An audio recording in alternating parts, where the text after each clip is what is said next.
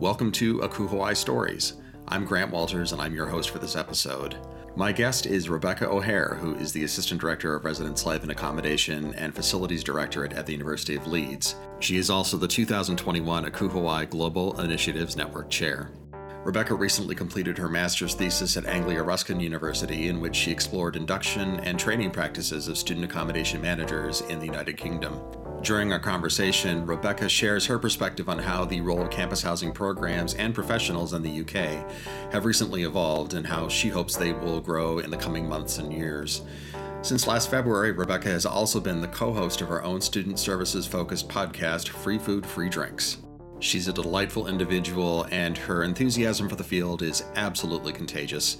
Here is Rebecca's story.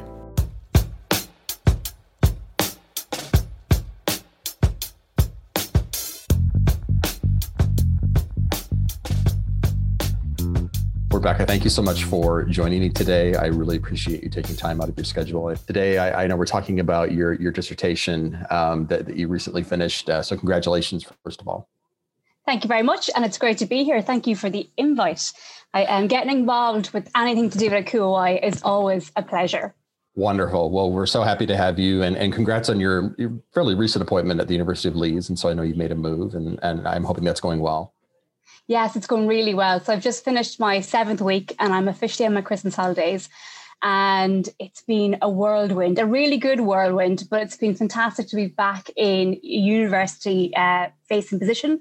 Half my career has been based in universities and half has been in private student housing. Um, and it's just lovely to be back in a university, to be on a campus. And even though there's not many students around, uh, there's still quite a nice buzz about the place. And it's great to interact with different departments and sure. really, really enjoying it. Very good move. Good, good. So, what does your role entail currently on, on, on campus? Uh, what, what, what is your chief sort of responsibility day to day? So, my official title is Assistant Director of Residence Life and the Accommodation Office. So, at the University of Leeds, we manage and own over 9,000 beds, and the university itself has 38,000 students. So, it's one of the largest uh, accommodation portfolios in the UK.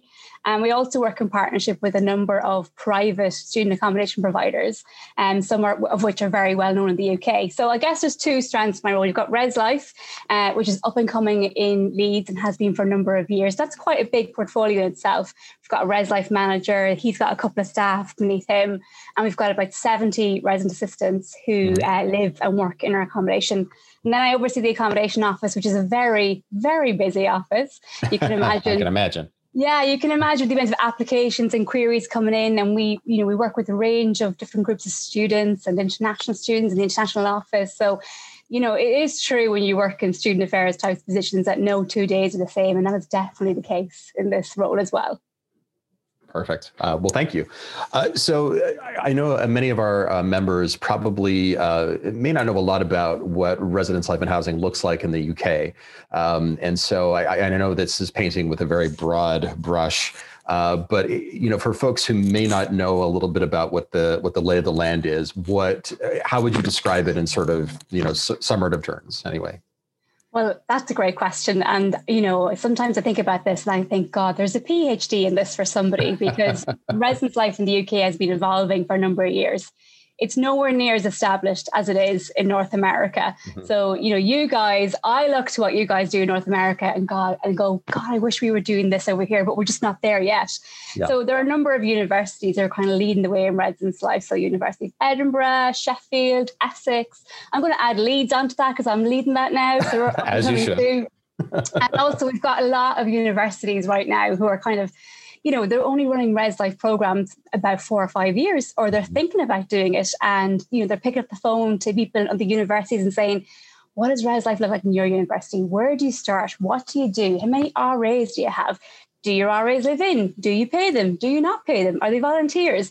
You know, we're still kind of figuring out over here in the UK. And, and, you know, some of the North American listeners might be a bit like, really? That's like shocking because, you know, when you go to university in North America, a lot of students will you know, arrive into their dorms and they will know to expect that they will meet an RA. That mm-hmm. isn't the same always for UK students unless they've had brothers and sisters or family members or friends who've gone before them to say there's this Res Life program in the university and this is what it is and this is what it looks like. So yeah, it's very up and coming, I'd say in the last 10, 15, maybe 20 years, depending on the university. And like I said, still a lot of universities that don't have those programs in place in private student accommodation. So mm-hmm. we call it PBSA, so purpose built yes. student accommodation. Um, it's referred to as P3 partnerships in North America.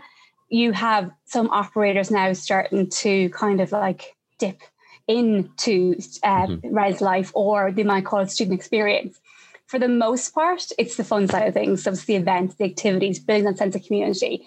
The welfare stuff is, is normally seen as separate um, and is run by the kind of property sites day to day. And the pastoral side is probably a little bit different as well. So you've got kind of two two things going on. You've got the traditional res life model in universities, mm-hmm. and then something that's new and evolving in the private student housing sector as well.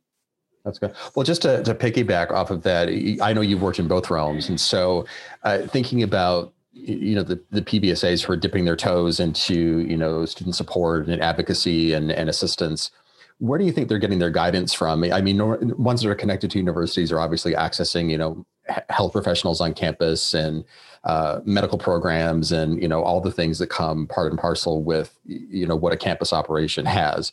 Uh, what about folks who are working in private housing? How are how are you seeing them access some of those services that are necessary to help students well, a lot of the private partners or the private student housing oper- oper- operators in the UK, a lot of them will be in partnership with universities, and a lot of them are in the big cities around the UK. So they'll be in partnership with quite big universities.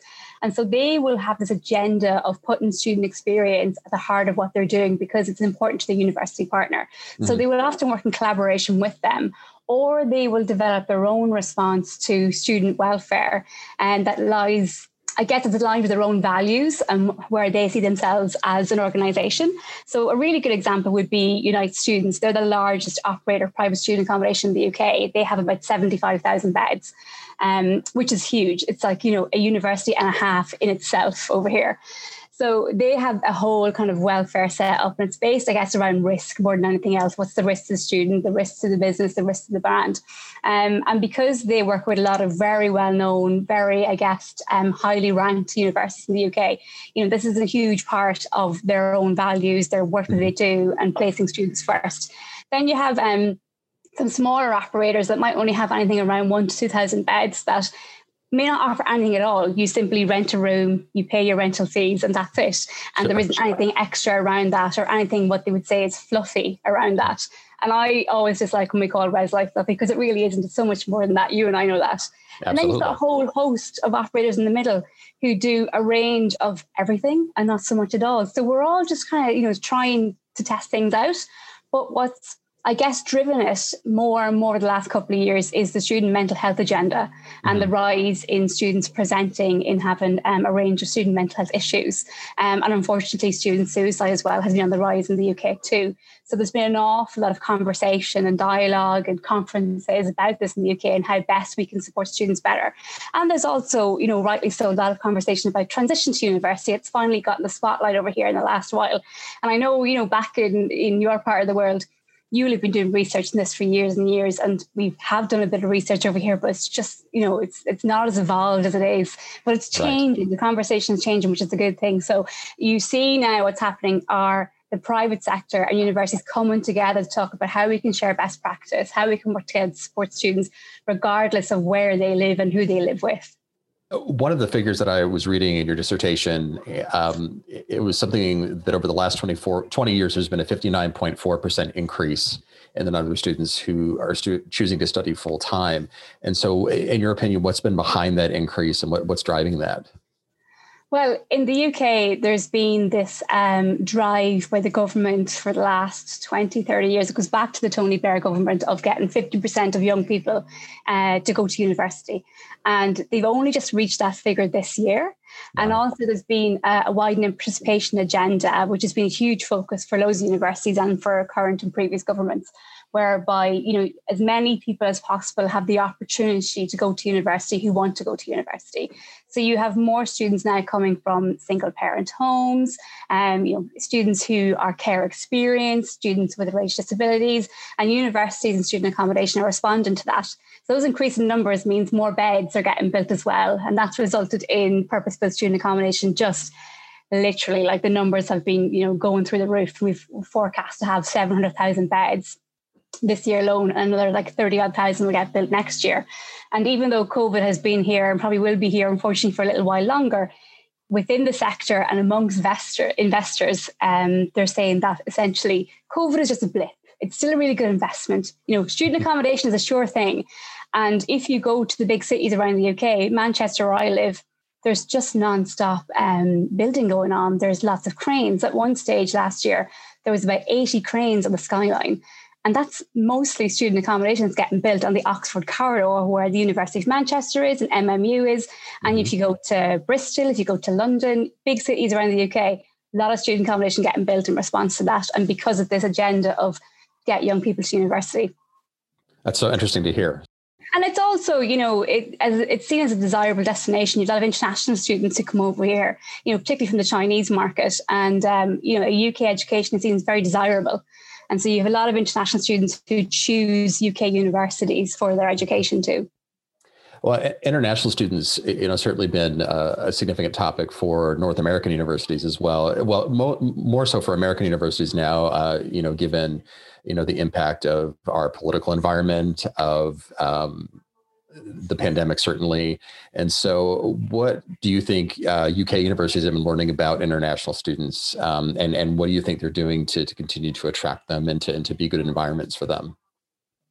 I think they've been doing quite a bit to learn about international students. I mean, they've been the bread and butter of a lot of universities um, and their income for quite a number of years now the pandemic has actually shown a really interesting in it because it's actually shown the reliance that some universities have had on that international market, some more so than others. Um, and there was certainly an awful lot of um, commentary about that over the pandemic, about you know a range of articles coming out and saying that X university relies on this for this amount of income as you know maybe fifty percent of their overall income, whereas some might rely on it for only ten percent of their income in terms of you know learning about international students in particular obviously china is a massive market and um, you know the international student is extremely important to all universities and a huge amount of work is done to welcome them to welcome them to british culture to make sure they're settled in. We have dedicated international offices. You know we would hire international uh, ras as well to make sure they feel settled in as well as having a range of international staff. The great thing about working in a british university is that it's highly diverse. You've got people from all over the world who choose to you know work there study there. And that's one of, of the things I really love about living over here is that I've met so many people from so many different parts of the world that I mightn't have done so had I stayed in a smaller university in Ireland. Um, but it's, it's, it's a huge part of the university experience here of, you know, I guess attracting international students, living with international students, and ensuring that everything we do isn't just focused on the home British student, that actually we take into consideration the diversity of the student group and the diversity of, of students living in student accommodation. And that's reflected through the residence life programs that we do. It's reflected through the training that we gave our staff. It's reflected in our hiring processes as well. So, thinking a little bit about, I, I reading through your dissertation, I, I, know your primary focus was to um, sort of document and, and, analyze the experiences. I believe of ten uh, professionals who worked in in uh, who were working in the field. What were some of the key themes that you found that that those individuals had in common? Uh, that you know, if you if you laid them all out, and knowing that their experiences obviously are going to be very different in in, in different environments, but what were some of the key things that you found were were common among them? Yeah. So I guess when I started my uh, postgrad in student affairs and higher education, um, I was working in purpose-built student accommodation, and I thought that when I came to the point of writing my dissertation two years later, that I would definitely do it in res life because that's what I love and that's what I'm known for, and I would definitely do it in res life. But actually, the more I realised what the more research I did, I thought, well, you know, res life is only as good as the people on the ground who are delivering it. And so I started to look at how we recruit and induct professionals in purpose-built student accommodation because it is different in comparison to universities. And we over rely on the hospitality sector. So everybody I interviewed um, had all worked in hospitality previously. And I, I, guess when you're working in private student accommodation and you're someone who's recruiting, I, you know, one of your thoughts is, well, their main duties are they have to manage a building, there are compliance obligations, they have to collect rental fees, they have to ensure the rooms are clean, deal with complaints. You know, if you're going to hire somebody who works in the hospitality background, they're going to tick all those boxes. But the thing that we neglect the most, and probably one of our biggest problems over here, and I think it's very, very, very slowly going to get addressed, is actually the holistic requirement of the role and mm-hmm. the student facing issues. And it's talked about a lot, like I spoke earlier around student mental health, but actually there's, there's very little, if any, uh, sufficient induction or training done. So the, the students, um, sorry, students, the participants that I spoke to had experience working for 11 operators in the UK. And there was five key themes that came through. There was now, to be honest with you, there was probably about 20 themes that came through, but for the purpose of word count, Right. Um, I, I, wrote about five. So student mental health, but not also student mental health, but the impact of student mental health on staff. So staff mental health um, came through as well. I also wrote about conflict management and threat and behavior. So how they deal with students who may be threatened to them or who may be threatening each other and dealing with conflicts and resolution that really well. Uh, cultural awareness was huge. So, you know, I just spoke about how international students is a huge market in the UK for universities, but also international students is a huge market for some particular private operators mm-hmm. because they build really high end, really luxurious student accommodation with like bowling alleys and swimming pools and gyms. Like it's amazing to look at, but it's also highly expensive. And there's only a typical student who can afford that, and that's the wealthy student. And a lot of wealthy students are coming from China and the Middle East. So those operators are actually actively working to attract those students. And what was interesting to me was I made the assumption that if I was working in that, oper- in that operation, or if I was running that, or if I was a senior decision maker in that, I would make sure that staff would have training on cultural awareness. And so if I knew I, was managing a building that had a high Chinese demographic, well, I'd learn all about that culture and I'd learn about the importance of Chinese New Year and make sure my staff knew about that. But actually, the staff that I worked for didn't know any of that. They learned mm. by mistake. They learned by doing. They actually learned by offending people. And oh, then students wow. come back and saying, you know, we appreciate the effort, but actually, when you do this this way, that actually is bad luck for us. And, you know, we'd rather you didn't do that, but here's how you can make it better. And so they had no set training around that. So cultural awareness came through time and time again. The other two was critical incident management. So what to do when a serious incident okay. happened. Yeah. And unfortunately, there was um, a number of times when they spoke about serious incidents like domestic violence or sexual assault. And there wasn't any clear procedures in place about how to escalate that properly, when to involve the police, how to involve the police, how to handle the students, you know, before, during, and afterwards. And then the final one, interesting, was university partnerships. So university partnerships is huge in the UK. Like I said, PBSA is building more and more beds. Everybody wants to be in partnership with a good university because it's guaranteed income, guaranteed students filling the rooms. Um, but actually, there was a, a piece of, I guess, area that came up that said, um, if you haven't got a university partnership in place. So you could be a, a private operator and you might have a thousand beds and you might have a thousand students in there. And those students could go to a, a, number of universities. So if you're in Manchester, for example, they could be students from two different universities. And if you have no partnership in place with a university, you have no one to contact to say, I've got an issue with a student here who's got a serious mental health case um, mm-hmm. can I refer them to you? All you can do as a member of staff is actually signpost effectively. And maybe you've got someone in your team who is, you know, can, is trained in counselling or trained in mental health first aid, or maybe you don't, which is the, the case in most of these instances. So actually, there was this kind of question that kept coming up for me, which was, if you are a student living in private student accommodation. And you know that accommodation or you don't know it hasn't it hasn't got a good relationship with the university. Are you worse or better off? Mm-hmm. or if you if you live in private student accommodation and they have got a relationship place are you better off than the student who lives in private and student accommodation and hasn't got a relationship in place? So it kind of raised more questions for me and more future potential research that i would love to do down the line. Uh, maybe a phd Mm, I might mm. be looking hmm. into that grant. Never say oh, never. okay. All right. That's good. Uh, I think we could use that. That would be wonderful research. Um, uh, what were some surprises that you? So obviously you identified some of those common themes. What were surprises that you know sort of revealed themselves as you talked to those individuals?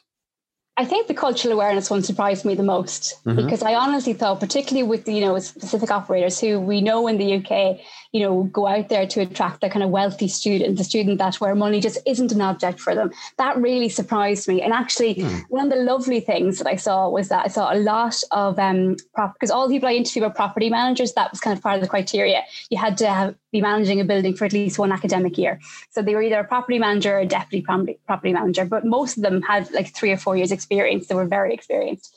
I saw an awful lot of them off their own back take a lot of initiative to implement things that were for the student, that would benefit the student.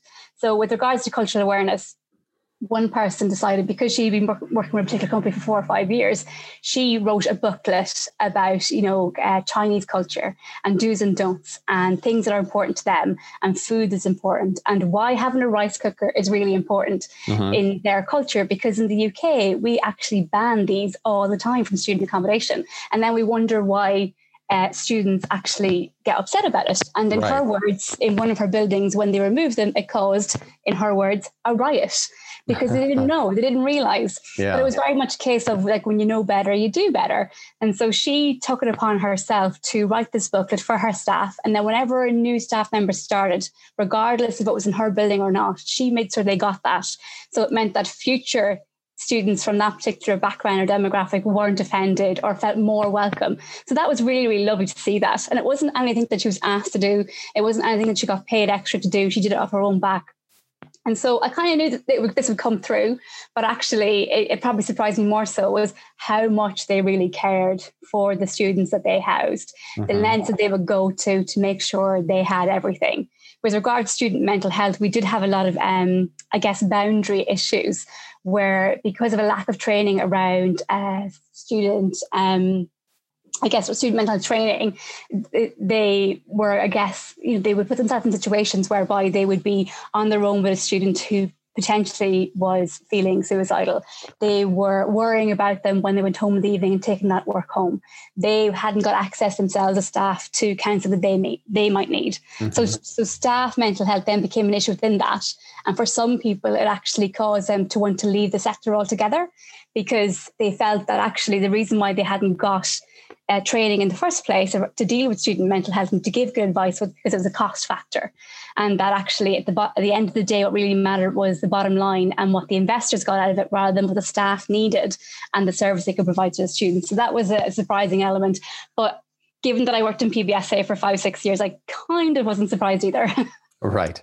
Right. Well, and mental health of staff, I, I think, is a, is an urgent uh, theme that we're contending with here in the United States, um, and, and, certainly the impact of not just the pandemic, but also the significant amount of uh, uh, instances of racial injustice and violence that have happened um, over the past several months, and, and perpetually. That, that's happened. That's been a part of our history. Obviously, uh, economic factors. You know, our staff are, are absolutely burnt out. They're they're frightened. They're worried, um, and and we've been hearing a lot of those stories uh, over the past you know eight or nine months, especially. So, what are some of the remedies that UK institutions are exploring to help staff go through that. Here we have employee assistance programs and you know private counseling and things like that as well um, that that you know universities will support. But are, are there other ways that UK professionals are receiving that support?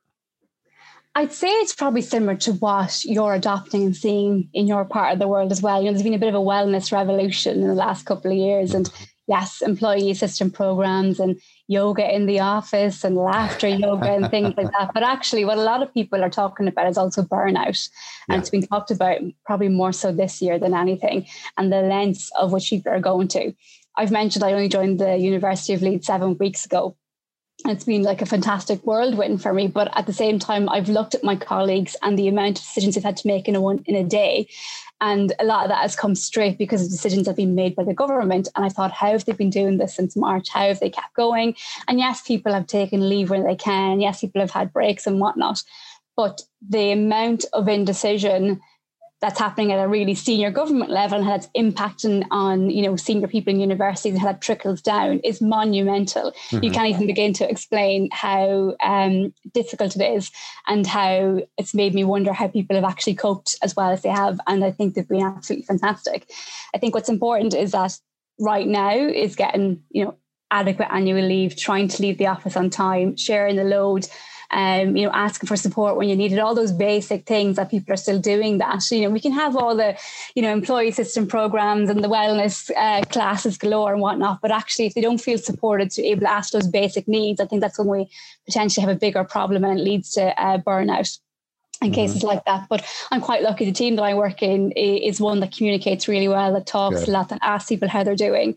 And um, I see how that trickles down right throughout the university. So I think that approach, for me anyway, is something that's needs to be replicated if it, if it isn't being replicated in other universities or other institutions abroad, um, as opposed to assuming that people know what to do or people you know are feeling okay. And uh, we have to keep asking people you know how are you doing? Or like how are you doing really? You know it's okay to talk about that and be honest actually about what you found overwhelming that day. And you know it, we, we've had a, a shift of like you have as well as a combination of go straight home, work from home, and what, and, and how that is, and how difficult that is, even from a tech yes. point of view. To now, you know, going back into the office, to now having a hybrid model, and you know, people, not everybody loves that way of working. I found working from home solely extremely difficult. Mm-hmm. But then I like the hybrid model, you know, so that works for me. But equally, I've seen staff members really struggle with with both or want to be solely at home. And you have to just be so open to understanding yeah. that mm-hmm. change mm-hmm. works differently for people and, you know, to to I guess be open to having those conversations with them and being flexible. I think flexibility is the biggest thing as well. And we are seeing a lot of that over here. And, you know, I travel into Leeds by a train four days a week and they're empty. They're completely empty, which is great because it makes for a nice travel experience, but also it means it's showing employers are being more flexible with working arrangements, which is fantastic. And I think that's the way forward for, for us over here we often talk about differences between you know programs and you've highlighted some of the ways in which you know especially american programs are different than the uk but i think there are also cultural factors. And I, and I think that although we have a lot of things that are common there, there are certainly cultural differences that sort of separate that uh, so, so without trying to be too general and too stereotypical are there cultural factors in the uk that paint the university experience? That's a hard question grant. Let me think. Cultural factors no, well, I guess you know the stereotype is that over here is like a stiff British upper lip, and you just get on with it, and you don't, you know, complain about it, and um, and carry on. Exactly, yeah. yeah, and have have a cup of tea while you're at it. And I mean, I'm Irish living in the UK, so there are going to be some similarities. Whereas the Irish similarity will be like, ah, it'll be grand, it'll be grand, or we'll just moan about it for the sake of moaning it, but it'll be grand, and we'll have a bit of crack while we're at it crack as in fun, not the drug guys. that's a cultural difference. Thank you for um, clarifying. yeah, but in the, I guess in the UK, I don't I don't think so much the stiff upper lip and don't talk mm-hmm. about it is actually really in place so much anymore as you might think. I think actually in the last 10 years, so because we've been more open about talking about personal mental health and what mm-hmm. we need from a wellness and an employee well-being perspective, that has probably become of a less stiff upper lip and more of a kind of softer upper lip. mm-hmm, sure, yeah, that makes a lot of sense. And so, in, in, your eyes, how do how do UK institutions, whether they're you know or, or um, programs, uh, whether they're public or private, how do you remedy some of the things that that you're seeing as sort of gaps or deficiencies? What are some things that you think they're, that uh, programs are going to have to do in the next few years to really get at those deficiencies and and move upward? For employees or for Res Life programs? Well, well for both. Well, I think from a res life perspective, that's the I guess the easiest answer to give you. First of all, I think when you look at the private student accommodation um, space, a lot of the res life programs are all the fun stuff, which is really mm-hmm. important, really valuable, and um, something I'm very passionate about. But you know, it takes an awful lot of work to do this stuff well and to run it in a way that will attract students, keep them engaged, get them talking about it in a positive way, and telling their friends, and then coming back and participating again. And then you want to get them to a point where they participate so much that they become really invested in the community and they want to become RAs and they want to kind of publicly, you know, tell everybody else about it and be an ambassador for you and your organization. And I think, you know, what great looks like looks different to different operators. Of course. Yeah. In that, you know, some might think putting a fruit basket on reception for a healthy breakfast morning is sufficient. Whereas you've got the other end of the spectrum where you'd have people who will go all out and make it the best breakfast you've ever seen in your entire life. That's my approach, you know, to make it the best it can be. Because if I, as an individual, as a normal person, want to go to an event or activity, I want to have the best experience and I want to get, you know, blown away by it. And so that's how I would always have treated Res Life programs, regardless how big or small the event is for um, the operators that I've worked for and for the staff that were on my team when they were training other teams. And so I think we need to get to a space, and it's going to take a long time for us to actually set standards in place to understand collectively what good or what great looks like. And also, we don't have an awful lot of people who are, I guess, consider themselves to be res life professionals in the UK um, because it's such an evolving space. Most people come into res life by accident, like I did. I actually went to art school and now I work in student housing. Uh, as you can tell, they are extremely connected.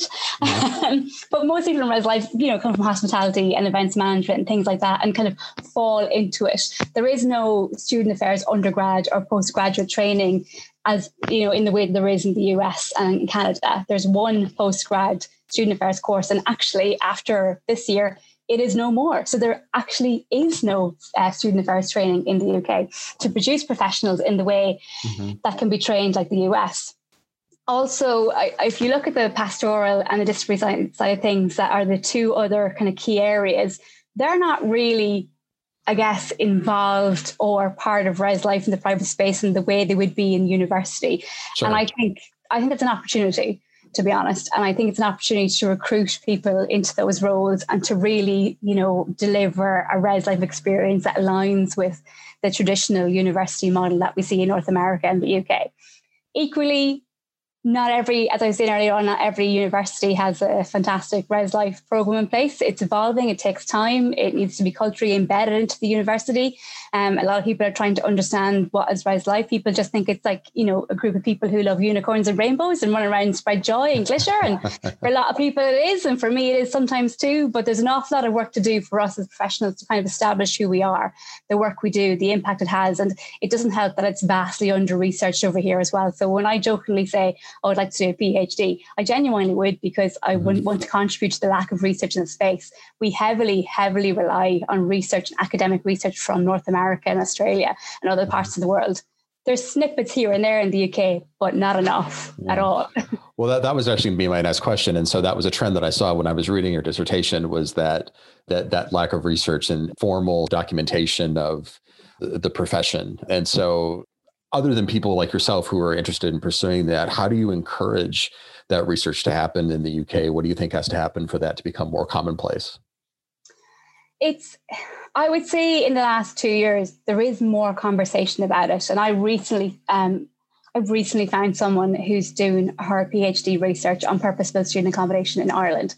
Mm. And I reached out to her via Twitter and was like, "Oh my god, I need to talk to you do you know you're like a unicorn you're so rare like finding people who are doing research how we encourage it i guess is the profession itself as in student housing itself in uh, the uk getting better at talking about what they do and mm-hmm. getting better about what they do to other universities, to the government, to other sectors, you know, to kind of like shout a little bit louder about it and talk about the importance of the work that we do. Because I think I still think there's a lot of people who believe that you know, student housing is just they come collect a key and pay their rent and that's it. And they have very little understanding of the experience that students have in their halls of accommodation and how varied that is for individuals and how varied that is by university to university.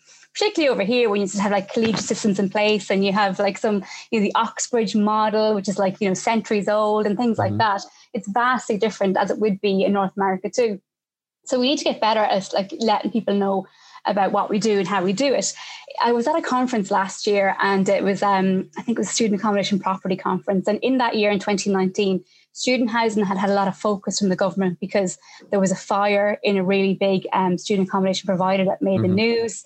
There was a lot of uh, buildings by numerous operators that were built late, so students turned up, uh, you know, on the day of moving with nowhere to move into, and so the government started to look at this.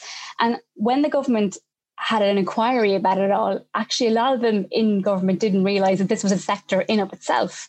And and so that kind of prompted the discussion of well, we need to get better about talking about what we do and how we do it and why we do it. And then maybe from there, it'll prompt people to research uh, more into it and actually get the fund that we need to fund people to do PhDs or to do, you know, white or green papers. Sure. And we do we do have snippets of research that comes out. So Unite Students, I mentioned earlier, generally we produce a piece of work once or twice a year, um, and everybody waits for that to come out.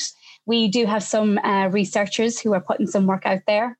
Universities UK, um, but in terms of the body and breadth that we have, it, it's not it's nowhere near comparable to what you guys would have and certainly in my own research i was referencing uh, north american researchers left right and center Yeah, it's funny. Well, we've been talking about research as well, and we, we still rely on theories that are decades and decades old too. And residence life and housing research in general, I think, is is really important, mm-hmm. um, and that's why you know we do our research grant programs because you know a lot of what we have is really helpful, but it's also you know either really broad or it was uh, you know captured in a moment in time or the population that was you know measured for those theories was mm. very limited often male often white often straight often very privileged and, and wealthy and you know they're, they're still but at, at, least in your part of the world you know everyone knows about chickering and tinto yes. and Astin whereas True. over here they're like who Ch- chickering who uh, you know a small group of us in different universities will know but for the most part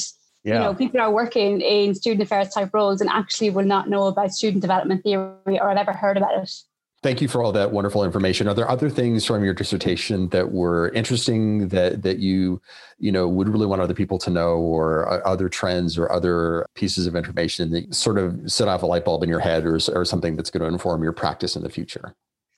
Um, I think something that's really important, and I've become quite passionate about, and probably a little bit vocal about in the last couple of years, is that we don't have any competency framework in the UK for uh, for staff who mm. work in student facing roles. So if you're like a residence, um, if you're a residence manager, if you manage student accommodation building, or if you're a deputy residence manager, we have no framework in place. So obviously you've got the ACUHO-I framework and you've got your CAS standards. We don't have that in the UK. Mm. And that says, you know, if you're in your student housing profession one to three years, this is what you should know. If you're here three to five years, this is what you should know. And this is how you progress to get to the next level. And we definitely need that. If you look at the position advertisements for those kind of positions over here, like I mentioned earlier, it's about managing the building, it's the compliance, the health and safety, the stuff that's not going to get you in trouble with the law, collecting the rent, all that kind of stuff. But there is nothing about the holistic side of things. There's nothing about the cultural awareness. There's nothing about the, you know, um, conflict management and the resolution of that kind of stuff. And that's actually probably like the basic stuff that you would cover in North America. That's like mm-hmm. part and parcel of those roles that you do. It would be part of your induction, your training, your continuous professional development. And that isn't considered over here in the same way. And I think for the sector to get better at what it does, we need to start having that conversation. We need to start coming together and thinking, you know these things are really really important actually and we need to start paving a way to i guess show that working in student housing is a really interesting valuable and relevant career move we don't think of it as a career over here in the same way as you probably do back in your part of the world and i think that is something where again it's an opportunity to mm-hmm. showcase the work that we do to kind of de- develop our own kind of brand almost um, and that, that's a, it's a massive gap and it's a massive opportunity. It's going to take us some time to get there, but I think that yeah. conversation is starting to happen now. For you personally, what has been the most rewarding aspect of your career in housing that, that you can think of? And and yes, I'm going to make you pick one thing that that, that so you think hard. Is, is it has been the most valuable, the most whatever has warmed your heart, made you happy, you know, all those sorts of things. I think, um, gosh, Grant, put me on the spot, but a great question. I think it's the opportunity that working in the sector has given me the amount of opportunities to meet people from all over the world because you know there are universities in every country and there's student housing pretty much in every country and so by default you have the opportunity to meet people and i feel that people who work in student housing are a really friendly bunch mm-hmm. particularly in Res Life, we're super friendly. We don't bite, as I always say. And people are always so open to sharing ideas and best practice and are genuinely interested in what you do in your job in your part of the world and vice versa. So the opportunities to meet new people, to build friendships, to build professional working relationships, to go to conferences. Like you saw me at ACUHO-I last year. It was like a dream come true. I was so excited. so, you know, even if it's conferences in the UK or further afield, I think uh, the opportunity that I've gotten, I've been extremely privileged and extremely grateful um, for all of those opportunities that have come my way over the last 12 short years in student accommodation so far. Wonderful. I love hearing that. Thank you. And so, if you have to think about the field in general, and so even larger than you know your experience in the UK, if you have to think about you know the single biggest challenge that youth campus housing as a, as a profession as a whole has to contend with what do you think is the most critical issue? Well getting over covid is going to be the obvious one isn't it? And getting our student numbers back to the levels they were before. That that's a big concern in the uk particularly the mm-hmm. international mm-hmm. market. And we do have students arriving over the christmas period into the university of leeds and we would have started in september. Um, it is less than what we would have had before but we're quite a lucky university in that we're a big, a big university. So we can probably weather this storm a little bit easier than some universities can unfortunately unfortunately. So that, that's going to be the immediate priority. Uh, in terms of personal interest, I think training and development is crucial. I think we need to attract more people into the sector. We need to make it a viable career option. I would love to see universities in the UK having conversations about developing undergraduate, not just postgraduate, undergraduate programs around student affairs because it is a really great career option. And actually, it's increasingly become more and more important because we are talking about transition to through and out of university now, and we are we are talking about how we support a range of groups like care mm-hmm. experience mm-hmm. and students from widening participation backgrounds and whatnot. And actually, I think a light. I think actually what COVID's done is actually shone a light on professional student affairs services and departments in UK universities about the amount of work that they've done, particularly in accommodation, because so many students couldn't go home and had to stay. And, you know, lots of staff went home during the pandemic, but actually the vast majority of student accommodation staff were identified as key workers and stayed on campus and went to work every day. So right. if anything, you know, I'd like that momentum to continue of how valuable that work is. And actually we, we can do more to um, train people and attract more into the sector and get them, get them addicted to student accommodation like I am. Uh, what is your greatest hope for the future of the profession? That we get more research. We, we mm-hmm. really do need more research and a wide range of research. So the experience of students living in university accommodation. And this will sound like really basic research topics, but we don't have that knowledge. We don't have that independent research. So the experience of students in um, university owned accommodation, in private accommodation, the experience of staff, benchmarking that research against each other, the experience of different cohorts of students, uh, regardless of you know what minority or faith or background they're from. Um, yeah, just like research is so important, and just then. I guess breaking that down to the size of institution or the size of operator, and like there's there's huge amount of. I could probably write, you know, I, I think another thesis on the amount of things that we could do research in, um, and and getting the funding for that is crucial. And um, I think the amount of value that could bring to the sector would be phenomenal. Thank you for your insight. Uh, it's it's always a lot of fun talking to you. Uh, we look forward to the work you're going to be doing uh, in this coming year as our new Global Initiatives Network Chair. Uh, so we have very lots of stuff to do um, in 2021, and so you know we're really looking forward to working with you. Thank you. And that concludes this episode of the ACUHO-I Stories podcast. I'd like to thank Rebecca O'Hare for sharing her research with us and for her continued work as a valued member of the association. You can follow Rebecca on Twitter at Rebecca underscore Reslife. That's R E S L I F E. And you can find the Free Food, Free Drinks podcast there as well at Free Food Pod. Past and future episodes of this podcast can be found on our website, www.acuho-i.org slash podcast. Our main site also has a wide range of helpful resources, events, and initiatives for campus housing professionals at all levels. You can also follow ACUHO-I on Facebook, Twitter, Instagram, and LinkedIn. I'm Grant Walters, and it's been a pleasure being your host. Until next time, I hope you and yours stay safe and healthy.